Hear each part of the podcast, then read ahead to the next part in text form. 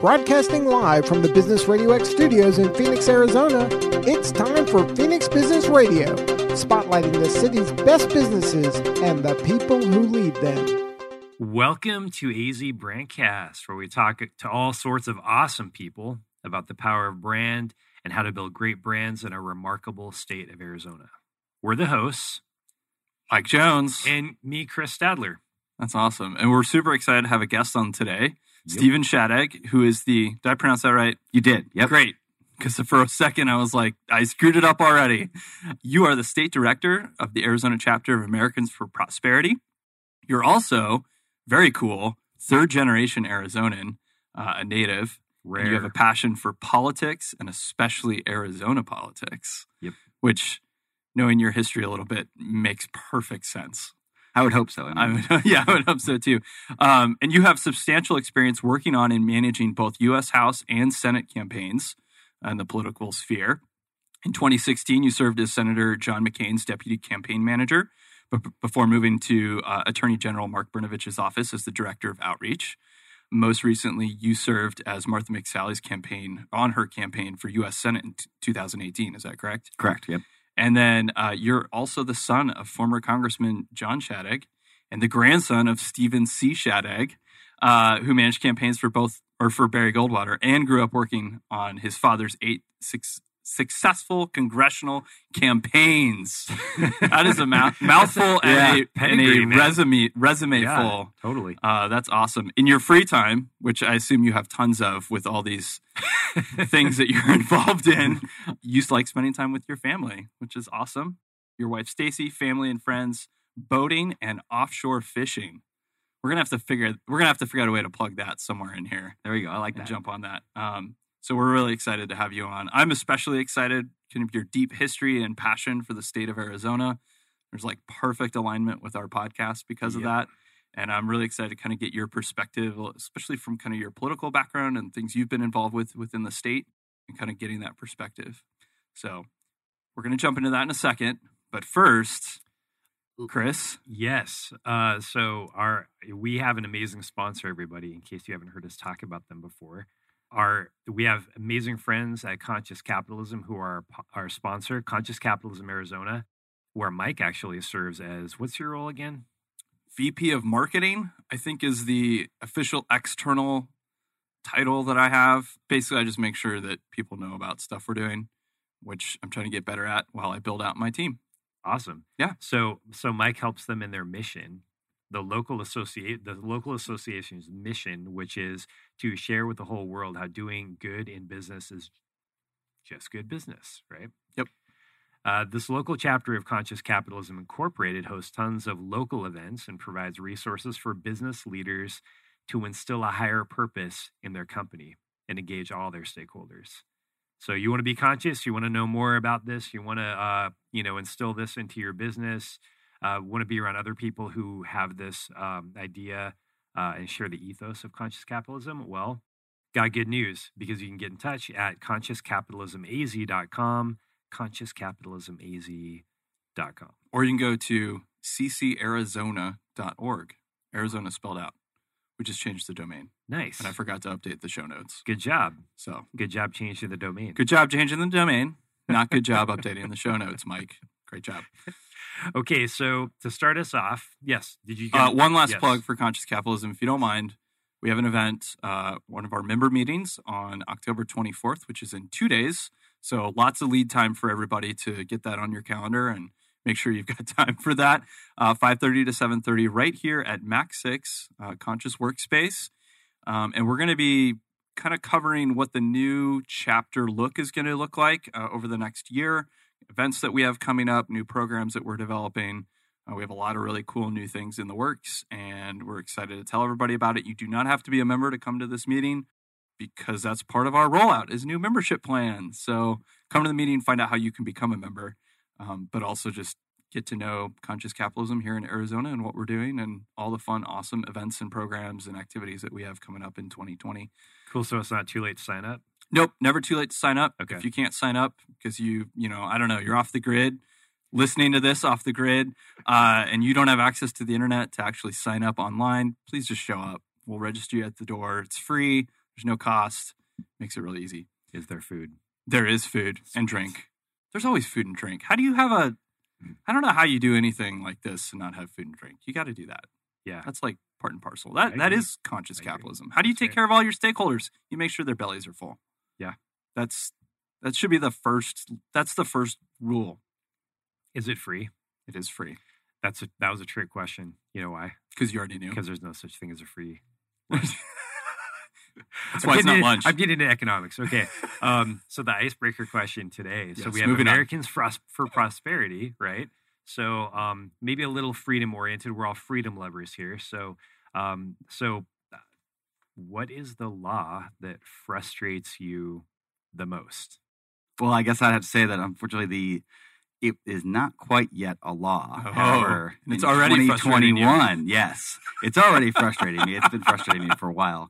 Uh, but in 2021, the texting and driving, uh, Oh, law, yeah, yeah, yeah. which prior to uh, the governor uh, and his hard work on this bill, um, I actually was an adamant proponent of it. Really uh, felt as though at some time that that maybe the state would go that direction. My only challenge to that was if we're going to make a law saying that you can't text and drive, shouldn't we make a law that says you can't put on makeup and you can't eat food Mm. and uh, so on and so forth? And you know, Mike or Chris can't be changing shirts while they're driving down the highway at, at you know 60 miles an hour. Um, so, but uh, at the end of the day, I mean, it, it comes down to a public safety issue, Yep. um, and I can understand how you know we need to make sure that the citizens of Arizona uh, are kept safe and that our families on the road we don't have to worry about them. So. Yep. That's a Yeah, and my guess is there's probably a there's a significantly fewer number of people changing shirts on the freeway than there are people whipping out phones. So I guess there's like a economy of scale, maybe. Yeah, that might I be the don't case. know. I'm I'm devil ad, devil's advocating here, so I, I don't know. That's what I do. I like to multitask when I drive, so I know. I'm I this one's gonna this one's gonna really hurt. Yeah. yeah, I don't. Well, what's yours, Mike? I don't have mine, even though I wrote the question. So mine is more uh it's less of the law itself and more of the interpretation. So now that we have a new partner who brought his business in and does video and photography, Mm. we now have a new tax license that we had to file for. Uh, because the state about four years ago reinterpreted the tax code uh, to include video and photography as a sales tax, like a, a taxable sales Oh. item or product. so it's not, a service. it's not a product. service, so Okay. it doesn't fall in that ex- that exception. And as a service-based business, we've never had to deal with sales tax um, because all of our things fall outside of typical sales tax regulation. So that's a new thing that we've had to deal with. The license was like, okay, it's fairly easy. Yeah, charging the sales tax is kind of a pain. There's software to handle that. The big issue is that the city of Tempe last year did not follow the state's like interpretation. And so we were only owing, or well, we weren't, but Sam was with his previous business, uh, only had to collect sales tax to the state. Um, they have just in the process of getting this license. We contacted the city just to make sure we're all like all our I's are dotted, T's are crossed, and they're like, "Oh yeah, so we're kind of reinterpreting that too now, and we we should know in a couple weeks. Uh, we're going to follow probably the state's guidelines on that." I'm like, "Oh, okay." So fun. so So fun. Get excited about that 8.1 percent. Yeah, it'll be fun.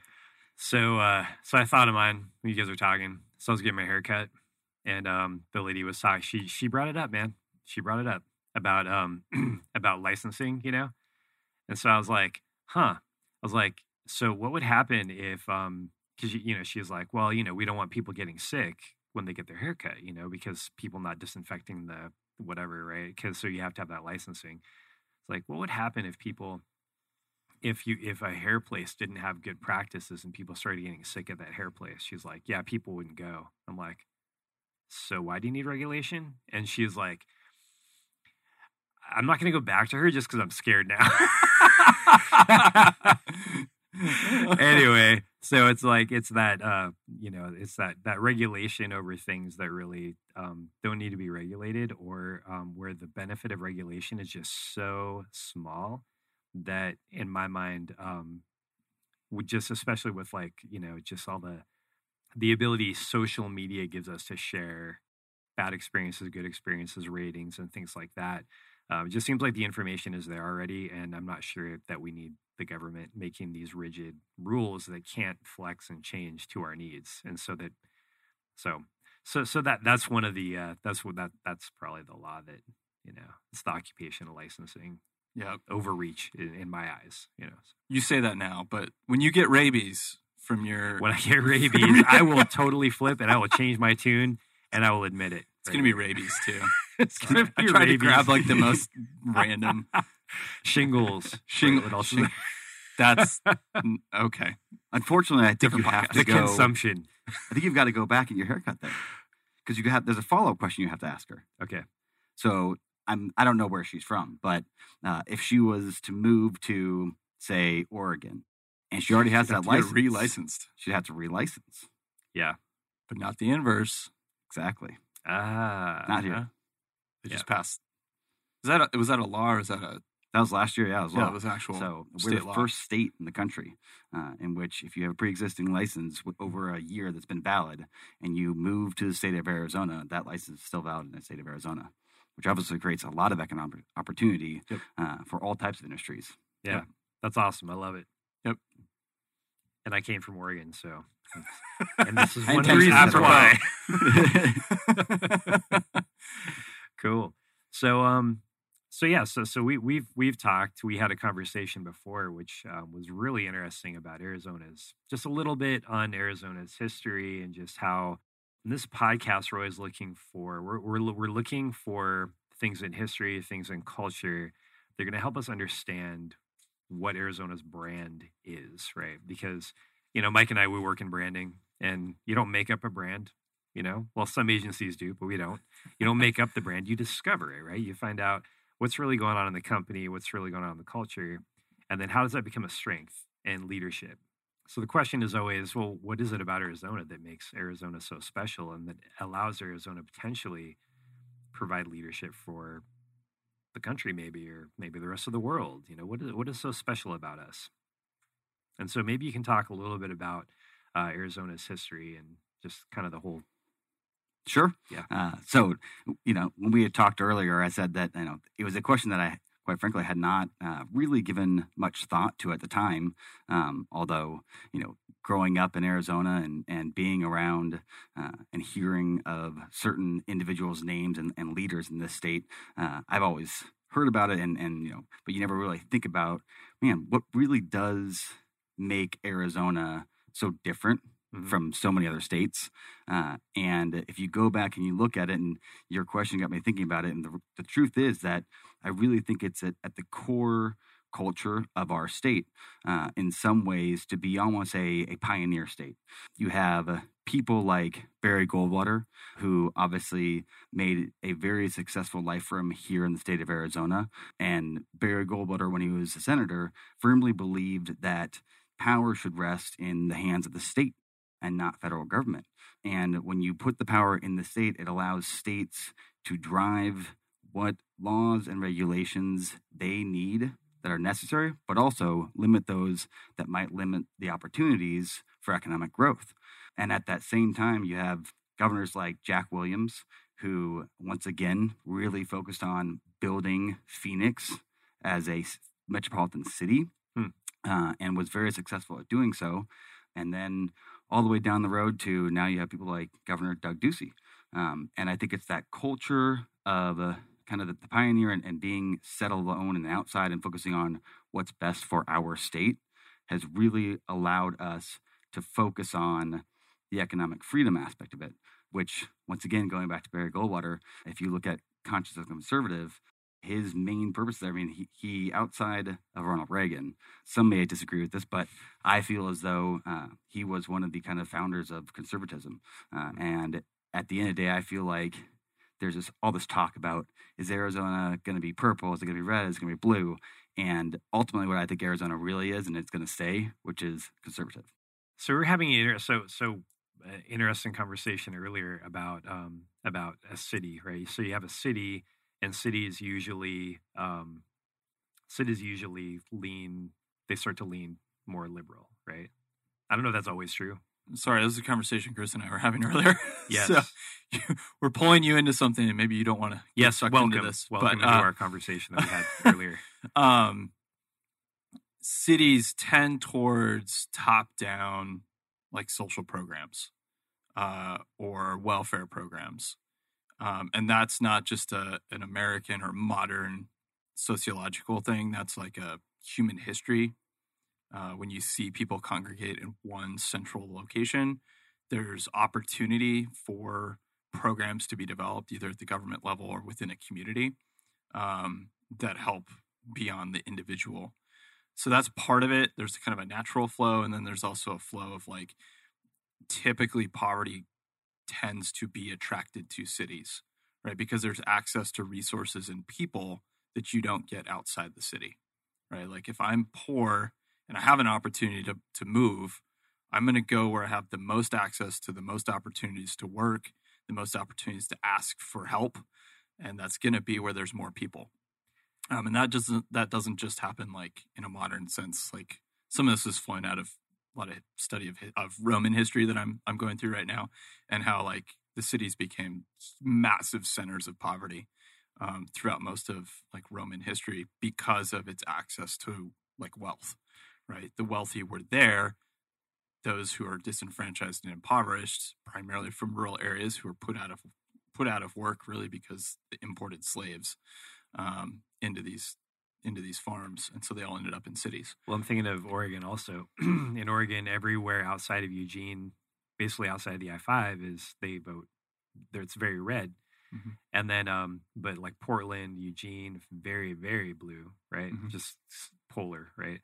Um, and so you, and so how does you know what, what, does, what does that mean for Phoenix? And I'm wondering what the vision was for building Phoenix as a city. Even you know what's the what was what was the Well, I, it's a great question. Um, Not to to drive us into the deep to end. That that like I'm not quite sure what the vision really was when uh, you know, but but I do believe that. Uh, and this is something that uh, at Americans for Prosperity we really do focus on. Um, and I think that if you look at today's atmosphere, um, everything has become very polarized, uh, and it's right, left, you know, moderate, uh, whatever you want to call it. Uh, and at the end of the day, I- really do see the country, and I think Arizona is a good example of this. Is going back to, is it about a, a ideology and and a party, or is it about a principle and the views and the issues? Uh, and with Americans for Prosperity, we focus on the issues and not the party or the you know whatever letter whatever you know was sitting next to uh, an individual's name. Because at the end of the day it's, it's those policies and those issues that really create the impact on society in the state and across the country. Um, and i think that's key for moving forward both here in arizona and the state is we've got to understand that we've got to tear through uh, the atmosphere that exist right now and um, really get down to the core concepts of what makes America successful and prosperous and what makes Arizona prosperous. Mm. And I think that the vision for Arizona was for Arizona to, uh, although it was uh, the 48th state, um, I don't see that as as the importance of the state in general. Uh, I think if you look at the West in general, Arizona is kind of uh, it stands out amongst others right now. Um, we are uh, what I'd like to say is kind of the the, the last stronghold uh, in the West Coast, um, and and hopefully that stays true. And I think that is the case because of our conservative uh, philosoph- philosophical views that really were the foundation uh, back in the 60s and 50s, and you know when the state was founded. So one of, one of the things I noticed about Arizona, I don't know if this is true or not. This is from from my point of view. You look at Arizona, you don't see like the the the Republican are almost. You know, you see, you really kind of see like like you said, conservatism, sort of, but more of- of a kind of like, look, just we don't like to be told what to do. You know, you, you almost get that, and and and that's. I always think of like the cowboy heritage. I always think about like the you know the Wild West, kind of like yeah, it's wild, but it also requires you to kind of have to be strong and be able to deal with stuff because there's freedom. And when, when there's freedom, there's less safety. They're almost like in in in versions of each other, right? Yep. Well, and that's something that uh, we had talked about earlier, which uh, I've always been passionate about, is uh, the the kind of cowboy culture in Arizona. Mhm. Um, when you look to places like Tombstone and the famous shootout at OK Corral, And it's Uh, the town too tough to die, man. yeah, you know? exactly. Yep. And then you still today you can. I mean, Tombstone has become a little uh, a little more tourist focused, but you can still go up to places like Prescott, Arizona, Mhm. uh, walk into the palace and see the safe where Wyatt Earp uh, and his gang essentially would uh, stow their their take. Um, and to me, like, how many places can you go to and really feel that culture uh, Mm. and that atmosphere? And, and uh, fortunately for us uh, in Arizona, something that I'm proud of from a traditional perspective is that you have places uh, like you know Lon Megargee, who was a famous cowboy artist. Um, and you have other individuals like Marshall Trimble, who is a famous historian here uh, in Arizona, who keeps those stories alive um, for future generations. And, and what I think is important is that in order to keep Arizona and, and its culture alive, it's important that whether you were from here originally or if you've moved here, that you understand the rich tradition that exists here in the state and and carry that tradition on and let future generations know what they're a part of because I really do believe it's important for people to feel as though they are a part of something here in Arizona, something special. Because Arizona to me is a special place. It's it's one of a kind, uh, and that needs to be passed down to future generations. And I'll certainly be doing it with my children. Yeah, we were talking about that earlier. I think we're both like trying to work, but also distracted by the fact that this is such an interesting topic. And I think one of the things I said was, I'm just like, I just, I know Arizona's special and I just want that to come forward.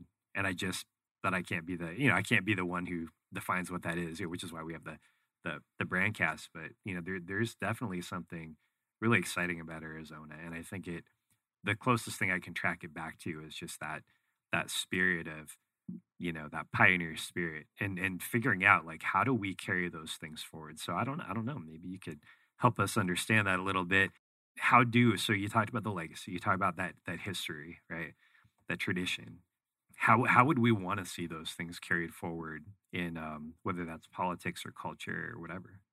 Uh, so you know, I think it starts uh, with in the home with family, uh, and it carries over to uh, our schools, um, all the way down to uh, you know.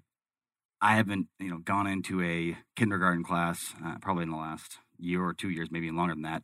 Um, but you know, in school, I, I'd love to know how much do we talk about our state seal and the Mhm. five C's because that that right there is the foundation of something that most people, when you live in Phoenix, Arizona, or Maricopa, Maricopa County, uh, you tend to forget. You know, you got you know the, the copper, cattle, citrus, climate. I mean, I would imagine for a third grader, they're probably saying.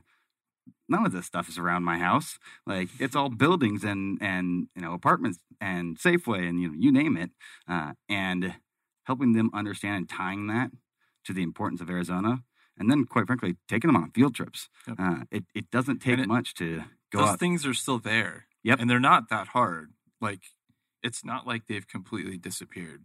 Nope. Um, I think you have to work a little harder, maybe. You're not going to like drive through an orange grove, probably, in your daily commute, but you're going to drive through neighborhoods that were. And a lot of them still have those trees right in their in their front or backyard. I mean, like Freeport McMoRan is still like one of the, you know, kind of signature buildings in downtown Phoenix. If you do a Google Maps flyover uh, of the state, you can pull out the mines really quickly. You can. I- I'm guessing you've both been to uh, California. You've driven Mhm. to California, which means you've probably driven through Yuma. Yep. So, fun fact: we'll we'll quiz you guys here. Uh, agriculturally, in Yuma alone, what do you think the annual revenue is for the state? That's brought in through Yuma. Percentage Oh, of annual through Yuma. agricultural revenue that comes from Yuma. or just a through number. Through yuma Yeah, in the county of Yuma, how much do you think the county Oh. of Yuma, Yuma produces in agriculture with a dollar number? I don't. I don't know if I'd have a reference to even. I, I would assume it's a very high percentage. is it like what 20% of the Oh, I'd go like 80, 90. Let's give you the number: three point three billion Yeah, dollars a that's, year that's a lot of cash. just in Yuma. So you talk about the importance of agriculture in Arizona. Yep. It's very important. Yep. Yeah, you just have to work a little harder. Yeah. Than you used to. Yep. you can't drive through uh I remember driving I mean, this isn't even that long ago, like in comparatively relative terms, but like even just driving through like Chandler, you know, twenty years ago, you could have seen like tons of farming. Most of that's been developed now. But Yep. um, In Queen Creek, it's just yeah. There's all kinds right. of Yeah, you're right there. My parents have been gone for a couple of years. They came back and just like, what has gone on here? The the other thing too, though, is um, as we're talking about education, the building they need to build theory, right? Kids need to almost like research and write and internalize, you know, some of these ideas, right? I'm wondering how much um, how much uh, the school choice environment here in Arizona, you know, p- contributes to that as opposed to maybe uh, um, maybe more of a public education heavy state that might be a little more prone to teaching civics and um, some of those some of those courses from a big government perspective. Sure. I mean, if you, if you, I think that's a great question. I mean, the question is, what's the purpose of education, um, and and should we be focused on our children receiving an education that is based off a set of metrics and standards, or should we be focusing on educating our children on issues that they're passionate about and, and helping them self actualize and understand that if they want to focus on agriculture uh, and they really care about that when they're in sixth grade, we should make sure that they, sh- they have the opportunity to attend schools that can help them grow that interest uh, into a career someday if they want to. Uh, and they should not be limited essentially by where they live geographically. Uh, they, they should be able to have access to any type of opportunity that they want. So how does that work? Because a lot of other states don't do that. Arizona seems to be uh, kind of on the front, on the kind of leading edge of of uh, school choice. How, well, why does it work here and it does it can't work other places?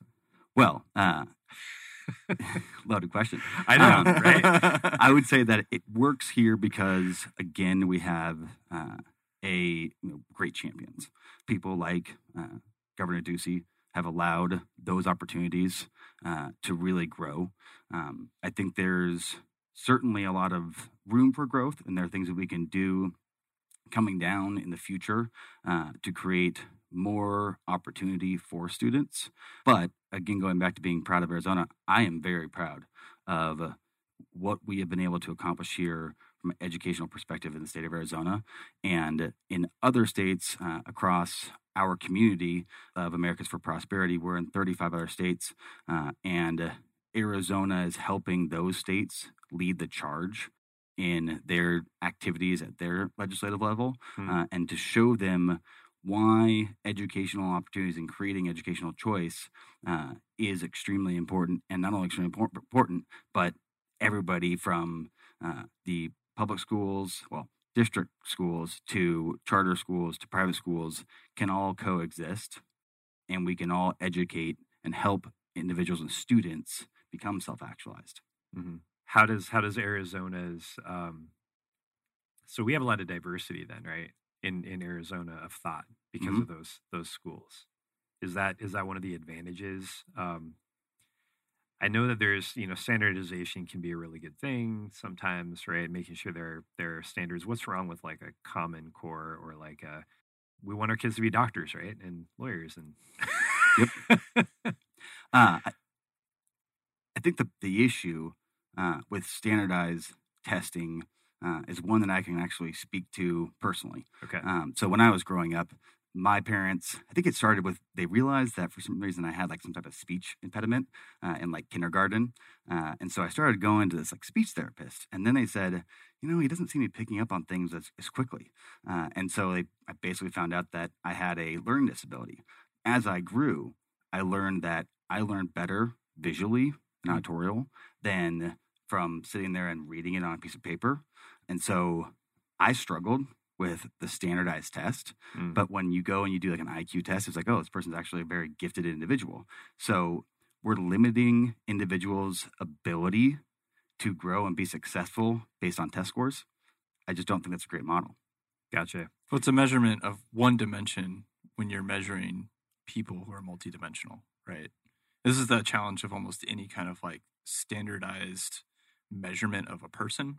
So, I mean, we talk about this a lot in our company because we use a lot of like personality behavioral style testing uh, just to kind of Like help each other. Yeah. Like DISC or uh, Myers Briggs or Strengths Finder. There's like 40. We haven't done Enneagrams, but that'd be kind of fun at some point. Anyway, that's one of the things that we've kind of worked through is like team members get frustrated. Like, you're putting me in a box, right? You're, you're boiling me down to four things. Really? Like, I'm, I'm way more complex than that, right? I, at least I think I am. And we go, yeah, you, you are. And the challenge is that when you only use one, right, to measure a group of people, you really are boiling them down to what is an oversimplification of being a human being. Well, And I think in terms of mm-hmm. like when you talk about schools and kids, you're really saying like, hey, we're setting a specific, not just a bar, but a kind of bar, right? So for like you, for like how you needed to learn and how what kind of style fit you best was not was not captured in that bar, right? And so it automatically kind of forces people out. And so if you don't have choice, right? That's what we keep talking about. Like that's the power of choice. Uh, you can whether that's within a more structured system like education or a free market, right? Uh, within a you know kind of consumer culture, right? Freedom of choice allows us to self-select the best opportunities, the best options, best decisions based on our own personal complexity, so, in our own context. Well, I was saying, and, and those opportunities should be available to anybody, regardless of their income. Yep. Um, I, I was very fortunate that uh, my parents recognized it, and I, I had a private tutor twice a week, every week, uh, from like, I want to say it was third grade all the way through high school. And the individual that I went to, uh, she, she passed away uh, from cancer when I was very young, and it was a huge impact on my Mm. life because uh, she, she really taught me how to learn. Um, and, and one of the tricks that she, she used to do was to have me take like my imaginary camera and snap a photo of it, uh, so like visualize it. Um, and, and so like there are so many special educators out there, and that that can understand individual students and understanding and making sure that whatever student it is and however they learn, they shouldn't have to go to someplace after school and they shouldn't have to be driven there. They should have access to that and they should be go there all day, every day and, and learn the same way as everybody else. It just might be that the tools they use to educate are different. Yeah, well, uh, you know, a system that that decides eh, we we can talk all we want about how oh well, we know everyone's different, but we have to have a standard for teaching. But it doesn't matter, right? Because if the standard is this and we reward this, it doesn't matter what we say about people being different and how we, you know, can acknowledge that with our lips, but then you know the standards are still the standards you know? And if you're rewarded based on a particular learning style you know then and, and i don't have a chance to take my son who i love deeply right out of out of that situation and put him in a situation where he might be more successful. I mean that that's just heartbreaking at the family level you know Yeah, it, it really is. Uh, and, and I think that's at the core, that's why it's so important that uh, as a, in this state, we continue to drive those opportunities for our children. Well, and then you know, thinking about it, you know, at the family level, but then also at the economic level. So now you're losing, um, like from a supply perspective, you're losing a ton of supply when those kids are told, "Well, you don't really fit in here. You're a bad kid," or you know, you're maybe you're not that smart. You know, we're losing a ton of of supply in the economy, a ton of thinkers, right? A ton of thought is is not realized in our in our in our economy. Luckily, I would say that that's what makes uh, our country so great is that if you look at people like the most successful people, uh, people like the owner of uh, Virgin Mobile, uh, Steve Jobs, all had learning disabilities. Uh, interestingly enough, and what they'll tell you is that they became so accustomed to failing and being Hmm. told what they couldn't do that it didn't scare them anymore. Oh, nice. And I feel like only in America can you have the mentality of keep telling me that I, that I am not good and that I'm going to continue to fail, and I will keep pushing forward through hard work, and I will be successful. And that's what you know really makes this country you know stand out. Who, who, who's the who's the guy who says um, A students work for C students? Who, have you Who guys heard is that? that? was uh, who's the I don't know guy? The Rich Dad one. Poor Dad. It's the Rich Dad Oh, Poor Dad guy. Guy Kawasaki. He lives here. Yeah. not Guy Kawasaki. Uh, Um, Kiyosaki. Kiyosaki. Kiyosaki. Robert not Robert. It's Yeah, Robert, Robert. Ki- For some reason, I wanted to say Dave Ramsey. Yeah, if you're listening, Robert, sorry I'm messing up your name, but uh, please, we'd love to have you we'll, on the we'll show. find it here. We'll, we'll correct our mistakes in yeah. show. So see, so uh, but but uh, what, what you just said, I mean, maybe in a society where it's a little more rigid, where the the you have a clear path from school to college to your profession. Um, maybe maybe that's not as true, but in America, maybe it is more true. Maybe that's why because we have the freedom. Look, I don't. I'm like I'm not a detail person. I'm not going to be the A student, maybe right, but I can lead a business because I can I can I can be like organize people. I can think that way. I can help people be better. I can delegate. I can let other people be be strong where I'm weak, kind of thing. You know, And so you can actually create a business and and be successful regardless of your grades and your standard at your SAT score. Robert Kiyosaki, Robert Kiyosaki, author of Rich Dad Poor Dad, among Love- other books, I believe. But- love love that guy. We love you, Robert Kiyosaki. Well, I- mean, that goes back to like, well, why is that student a C? Right. Is Yep. it because they're just a poor student, or is it because they're in an environment and held to a standard that doesn't fit their learning style? Mhm. Right. And so when you take away the standardization, when they enter the business realm where that standardization is less uh, in play, now they rise to occasions that actually fit them. Right. And their abilities and skills and talents and behavioral style becomes a, a strength rather than a weakness. Yeah. Yeah. Well, at the University of Oregon, you know, it was like I couldn't let students cheat. But at the same time, I was kind of like, but if you're if you're working together on something, it's kind of like that's kind of like entrepreneurship, isn't it? I mean, I want you as my professor. yeah. I'm gonna go back to school. That's and, true. and That's- be my yeah. but that You also get straight A's. Yeah. that also um, potentially takes us to uh, another question we have on the on the list here, which is so maybe some of those students are maybe a little bit renegades, right? All right, so so that leads us to the question: um, What kind of char- character traits does an individual uh, develop in a free society, in a freer society? Maybe what do you what do you guys think? Are there are there special character traits that kind of start you know get developed, tested maybe um, in a freer society where there are fewer laws, fewer things to protect you from yourself? You know. I would have to say that the, the spirit of uh, entrepreneurism has got to be there uh, as part of that. I mean, when you're not limited uh, by government telling you what you can and can't do, uh, you're you know, you're able to be a social entrepreneur and you're able to create ideas on your own. Uh, and whether you go out and actually apply those, uh, and whether you you know succeed or fail, uh, the, the the ability to do that, I think, creates a, a culture of of hard work, really. do you guys see that in Arizona a little bit? I mean, do you start to see that when you look at the entrepreneurship going on here? Do you start to see a little bit of that kind of, you know, what you just said? Definitely. Um, I think if, you know Arizona, just like other places, you know Oregon, um, but in Arizona, except you know where you go back to, people came here because of our soil, um, and if they were limited by government, they would have to stay back in the East Coast. Um, but they they moved freely to our state, uh, and I can't even imagine. I think sometimes I think back to it, thinking of what was it like to live in Phoenix, Arizona, when there was no air conditioning, and you had to go out Every day of my life, I think. or at least all summer. Right? I mean, talk about uh, entrepreneurs. I mean, if that happened to me and I was Yeah. here in August, I'd be like, I'm out. We're going to California. Yeah. Like, let's just keep going until we find something better. yeah, and I think there's a there's a resilience that that's like that. I think spirit of entrepreneurism is totally right, and I think within that there's some like sub bullets. Mm. One of them I've seen is like the spirit of resilience, right? And I think some of that you can go all the way back, right? 1860s, and guys are setting up farms in the valley and just hacking away at the dirt and trying to figure out how to make this work in you know 100 plus degrees all summer. I mean, that just blows my mind. Yeah. Like that, what you just said, I was just like, why would anyone have the willingness to like stick that out? And there's really only one answer: is they're just resilient people. Yep. Right? Maybe a little stubborn, uh, a little, little, Little bit- crazy, but a little crazy, a little stubborn. And if you know the stories about how Phoenix started, you're like, oh yeah, yeah, they were a little crazy.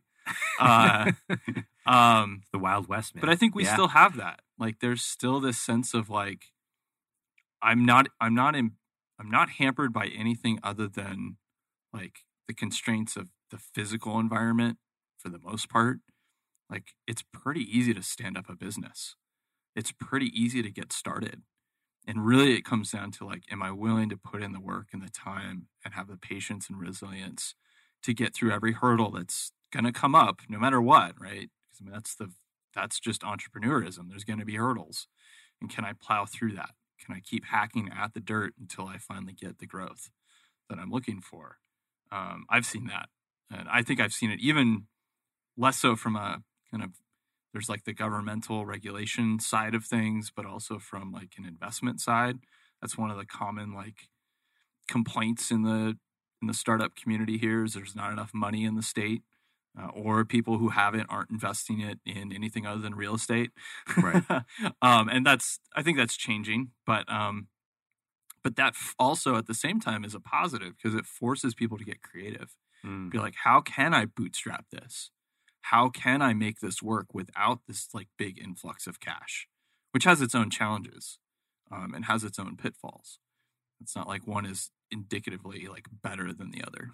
So now we're we're starting to see a connection, right, between between that that the character traits and maybe hope. I don't know. What I mean, what all goes into that entrepreneurial attitude, and then um, you know that that kind of wild west, kind of like, hey, don't tell me what to do, kind of thing, and then actual six economic success. Maybe I don't know. Am I imagining this uh, connection or? No, I mean, it's clearly here. I mean, uh, every day you, you notice that people are coming from California, from Texas, from you know places like New York. Uh, and and the question I'd have to you guys, I mean, uh, you you get on the show and, and talk with business leaders every day and entrepreneurs every day. You know, why are they coming to Arizona? I mean, one of the common answers, which I hate, um, and I don't think this is the real answer, but there's you It's a superficial answer. Yeah, and you know what I'm going to say, Mike, Yep. already, right? It's Yep. just it's it's less expensive here. Yep, that that's part of it. So I think like and but I mean we've talked about this a lot on the show because we keep getting that answer or we get it out in the community and and we're like I just I'm not satisfied that that's it. Part of it is I think that that is that is an outflow of some of these other things that we're talking about. Yes, Like, why is it cheaper here? Right? Yes, some of that is demand, supply and demand, right? Like, we don't have beachfront property. So we are intrinsically going to be a little bit cheaper than somewhere like California, where the majority of people historically have wanted to be because it's beachfront. I'm using air quotes, by the way. and they don't let you build on the Grand Canyon. Ninety percent Right, of them so- don't own beachfront property. You know, Yeah. they're still you know hour ninety minutes from the beach, which is not beachfront. Also, it's just as hot. So just make that really clear right now. You guys are living in basically a desert, and yeah, you're ninety minutes from the beach, but we're only five hours from the beach. we we might be a little hotter, Mike. Yeah, so Uh, some days. I think like Anaheim, we're a little hotter. Death Valley. Death Valley is hotter than here. Death Valley is hotter, but So- I mean, places like California, they don't even have air conditioning in most No. places. No, I mean, it's insane. The cost to run air conditioning in Arizona, like if you say just because it's cheaper, Yeah, I Yeah. mean, there's other, and and that's a superficial. It really only comes down to real estate, right? That's only one economic factor that people are looking at. When you look at like, um, I think a lot of hardware-based companies who are building major infrastructure as part of their business and why they're doing that here. What I see is not just, oh, well, we're going to use a bunch of land, and we want to, you know, maximize our dollars, but also we want stability, right? Like, why are server farms popping up all over the Chandler Elliot Road corridor between basically Chandler through Gilbert. Gilbert. Well, one, access to pipeline because the internet, one of the major hubs, is right there in Chandler. And then secondly, when's the last time you got a major earthquake? When's the last time you got a major flood? When's the last time you had a major fire? There's very little that's going to impact their day to day infrastructure and business. Um, and I think that's a huge advantage that we have. We're a very stable environment in which to build a a real estate based or or a location based business. Um, and then from a regulatory standpoint, like yeah, I was going to ask that. I mean, I just know from anecdotal experience from like my cousin trying to set up a coffee shop, uh, like a coffee shop. You can think of like what's the simplest like hospitality based business that you could set up? Should be coffee, right? And yet it took him over a year to do that in San Diego. Where I know here it probably would have taken him like a couple months. couple hours. Maybe not quite a couple hours. I hate to tie it back, but I would say that goes back to people like Barry Goldwater and, and allowing the states Yep. to have decision rights and not be influenced by the federal government. So, well, and I was going to see if you, um, so there's the stability in the sense that the natural stability, no earthquakes, whatever, right? Tornadoes don't really have a ton of those. Monsoons, but they don't affect the server farm. There It might seems to be a lot of focus recently, though, on earthquakes. I don't know if you guys have caught that, but Yep. like the last week, week or two, I've noticed like people keep talking about, oh, you know, we have earthquakes all the time in Arizona. But but they're very minor. Yeah. We're not on a major fault line. no, Well, now that you mention Or it, we ten major fault lines. we don't have beachfront in Arizona yet. So I, growing up, uh, my father would say, and my grandfather actually say that uh, beachfront property in Arizona is one of two things: either you're on a golf course or you're on mountain preserve. hmm That's beachfront property in Arizona. That's definitely beachfront property. Yeah, they people don't don't tell people in California how beautiful they can be here. You know, Yeah, and Oh. and that's I think another factor. Um, just we love you, California. We're just kidding. Different communities. We love people in California. We love the people of California. yes. and I love vacationing. I'll go vacationing. you know, people I know who are who are in the business of attracting businesses to Arizona. Um, one of their big selling points is just like the state of living here, right? Like, so if you're totally looking from like a talent attraction standpoint, obviously we have great schools that are pumping out great talent uh, in different categories, and we've had people on the show said, "Hey, there's different areas where that could grow," and I think that's true. Um, we're not there yet. Um, but at the same time, it's like when you think about like from a cost of living standpoint to uh, access to great outdoor amenities um, and outdoor activities to just beautiful landscapes. Like this is a place that I think a lot of people don't realize that w- until they get here. Like, oh wow, I enjoy Arizona. I Yes, enjoy yeah. being here. Coming from Oregon, supposed to be a beautiful state, and it is. But man, quality of life is amazing here. The heat of the summer mm-hmm. notwithstanding, right? I mean, it's it's amazing. Yeah. Well, I mean, how many other states can you water ski and snow ski in the same day? Not very, too many. very few that I could think of. Not Yeah. too many. You could in Oregon, but I don't know if you'd want to water ski during snowboarding season. So, Yeah. yeah, You might need like a dry suit or something. yeah. No, yeah, totally. Might hurt a little more when you fall. I mean, we laughed, but yes, that's exactly what you do. You Yep. dry Yeah. suit. Yeah. Um, but I was going to make the tie-in too. Uh, uh, so the the stability, the physical stability, the the no earthquakes or whatever, few earthquakes or light earthquakes. But what uh, I know, uh, one of the things that makes investment in the United States so so desirable is the stability and rule of law. Hmm. And so um, I'm wondering is is the is there a lot of stability with regard to legislation here in Arizona where where the laws don't fluctuate as much, or is there still a lot of fluctuation here in Arizona as well? Ooh, well, coming from a political background and, and understanding uh, policy and, and politics is at the end of the day, um, I would say that every single day we have got to fight to keep that stability. Mhm. Um, because yes, there is a lot of stability here in the state of Arizona. However, that stability would not be there unless it was for the people, the champions that we have here that fight every day to make sure that we keep that. Um, and and that really goes across the entire country. Uh, freedom has got to be the top priority for Americans, in my opinion, um, because if we do not fight for it, it will be taken away from us. And I know that sounds corny, um, but it's it's a hundred percent truth. Um, and every day, I don't know if you've uh, if you get in a rental car these days. Now, if you drive for more than an hour, like this little light flashes, and it's like consider taking a break. It's like wait, so I can't even make my own decision to take a break? Are you kidding me? I mean, like someday someone's gonna say, "Oh, you don't get to drive because we don't trust you." Right. and that that right there is a is a freedom that we've got to fight for. I mean, uh, lots of people ask me. I, I drive a Ford F two fifty, um, and I had a uh, a former boss who I will will remain unnamed, uh, who asked me, "Why do you drive this truck?" And I said, "Because I can." Hmm. Because it was my choice. Uh, now there are other reasons. Um, I actually, you know, use it for towing and stuff, but Yeah. a lot of it also is because I get joy out of driving the truck. Uh, and if I want to take on the financial burden of paying more for fuel, uh, that I should be able to do that. Now, we still need to focus on keeping those vehicles to a level where we're, we're polluting the atmosphere less. However, uh, that does not mean we should take away that right to do that. Yeah. Yep. That, and, that, and that really goes back to I mean, you've just got to fight it for it. And, and I think here in Arizona, that stability exists because the culture that we've created at the state legislature and, and across the state, which is uh, that we fight uh, regulation in mm-hmm. every in every way, uh, and that it's easy to put something on the books. It's hard to take it off. Yep.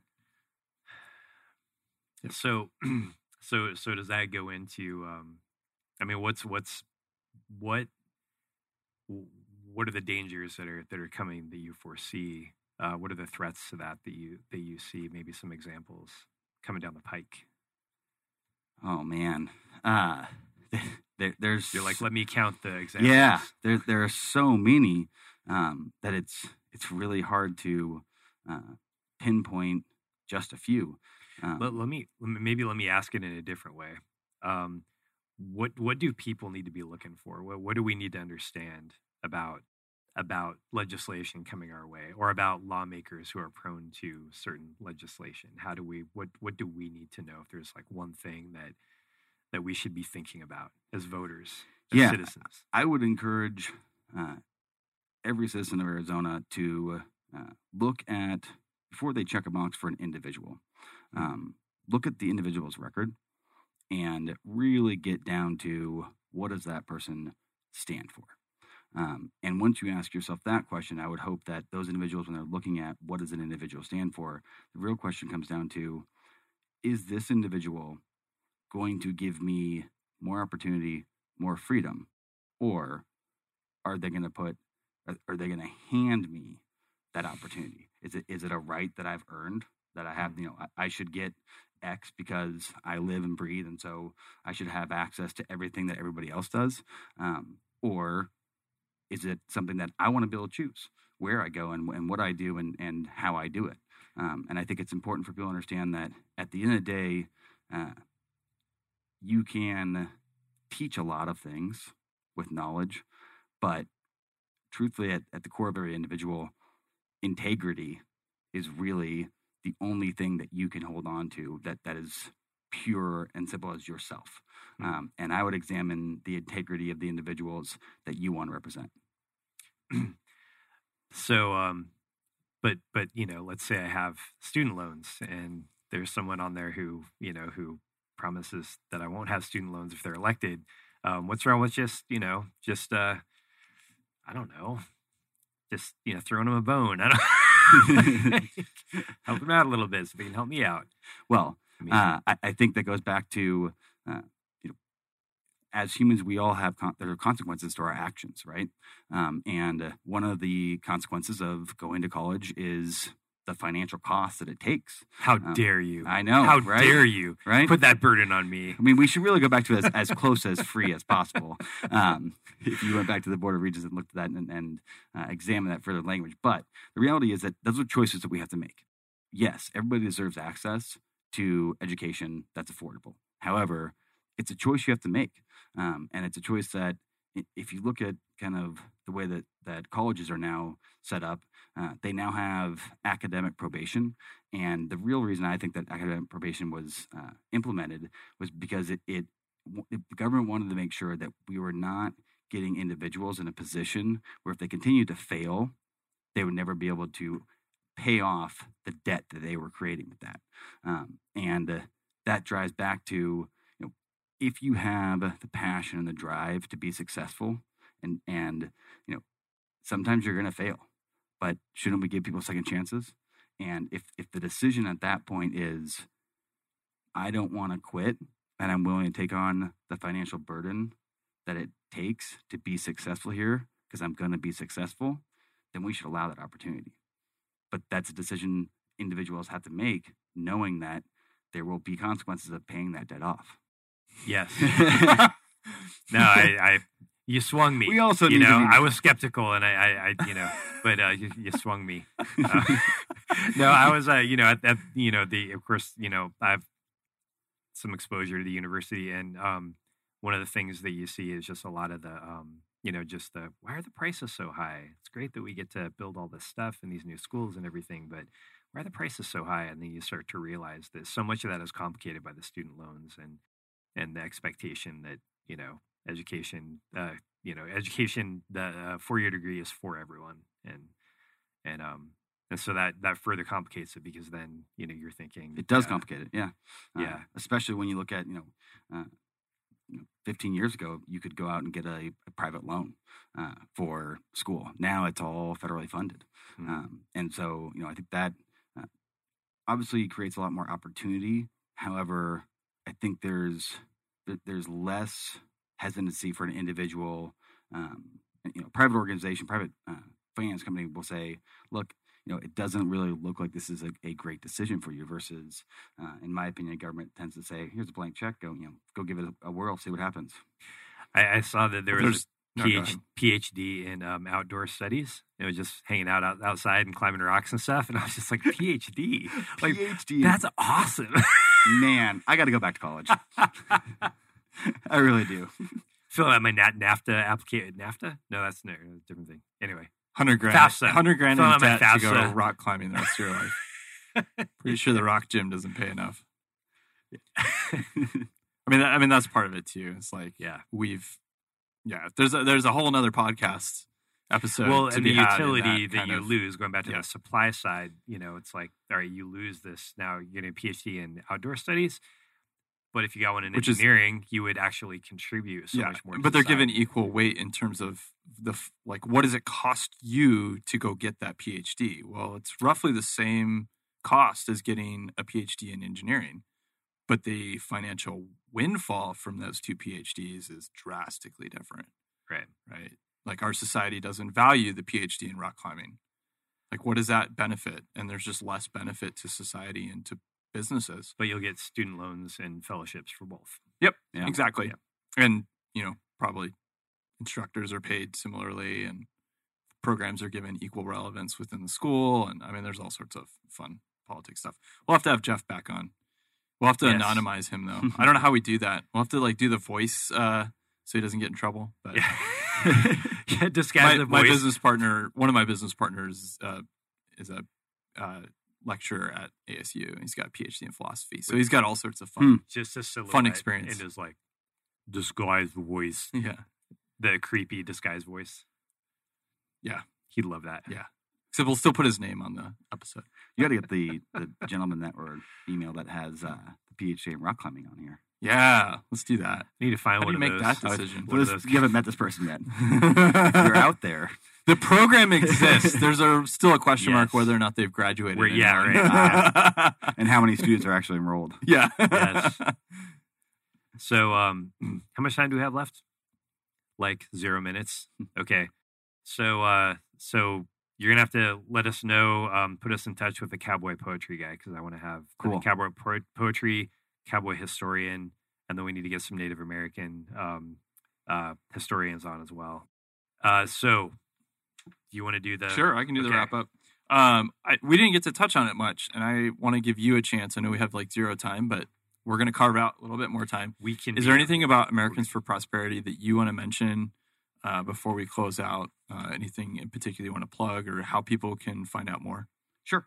Uh, I would say that if you want to learn more about Americans for Prosperity, if you care about the direction of our country and the, and the direction of our state, uh, and if if I've said something on this show that you quite frankly just want to debate, um, you can find us on uh, Americans for Prosperity Arizona on Facebook, and I think the hashtag on uh, Twitter is like at Arizona AFP possibly. Um, I should know this better, um, but it's okay. just Just go to the search website. Yeah. Arizona Americans for Prosperity on Twitter and Facebook, and you'll find us. Um, A- and AZ Prosperity, also AFP. there we go. There we go. I even put them on there too, and I can't even remember. uh, but yeah, come by. Um, and if you're passionate about the opportunities and, and the direction of your life and, and you're happy with where it's going, I'll tell you right now, come talk to us, come see us because you got to fight for it. Mhm. Uh, and that's what we do every single day. And it's a great feeling. It can be frustrating at times, but uh, it's it's what makes our country great. That's awesome. And I want to thank you guys for having me on. It's been you know a bunch of fun. So Awesome. It's been fun for us too, at least for me. I won't speak for Chris. He he seems like he's sulking over there. Yeah, I uh, no, it's been a long time coming. We've been trying to get Steven on for a while, and it's been Mhm. worth it. It's worth worth the effort. So appreciate it, Steven. Totally worth it. thanks. Yep. So I just want to thank everybody for listening uh, and catching another episode of AZ Brandcast. I am Mike Jones and my co-host, Chris Stadler. And we are from Resound Branding Agency here in Arizona, and we love Arizona, and that's why we do this podcast, uh, where we get to talk to amazing business and community and government leaders about our great state and what makes this place a special place to live and work and grow a business and grow a family and do everything that we get to do. So thank you, Stephen, for coming on. We really appreciate it. Um, if you want to find out more about AZ Brandcast, if you've been enjoying this episode and want to find out all the other great episodes that we have with some awesome guests, check out azbrandcast.com. You can also find us on iTunes, Stitcher, Spotify, uh, Google Play, all the normal places where you might be listening to podcasts. And we appreciate when you sign up, subscribe, and if you can, give us five stars wherever you like to review podcasts. Um, if you give us less than that, we don't want to hear about it. But we'll take five. Keep your stars to yourself. keep, keep your four stars to yourself. we want five. Um, and if you really want to keep in touch, sign up for our newsletter at azbrandcast.com. You'll get access to every episode as soon as it uh, is published, and you can keep up to date with Chris and I and all the crazy antics that we're up to, Shenanigans. shenanigans. And we are working on better distributing that newsletter and putting more information in it starting in January. Chris and I were just working on that today. So Yes, we were, and uh, we also want to thank our Mm. our uh, our Karen, our engineer, and uh, the uh, Phoenix Business Radio X. Um, Karen, you're awesome. We love you. yeah, thank Heart. you for producing our shows every month. Heart handsome. And we want to give a shout out to Conscious Capitalism Arizona, uh, our very gracious sponsor, and MAC6 Conscious Workspace, where this studio is hosted and who provides uh, the great space and environment that we get to work out of every day. Oh yeah. Thanks, everybody.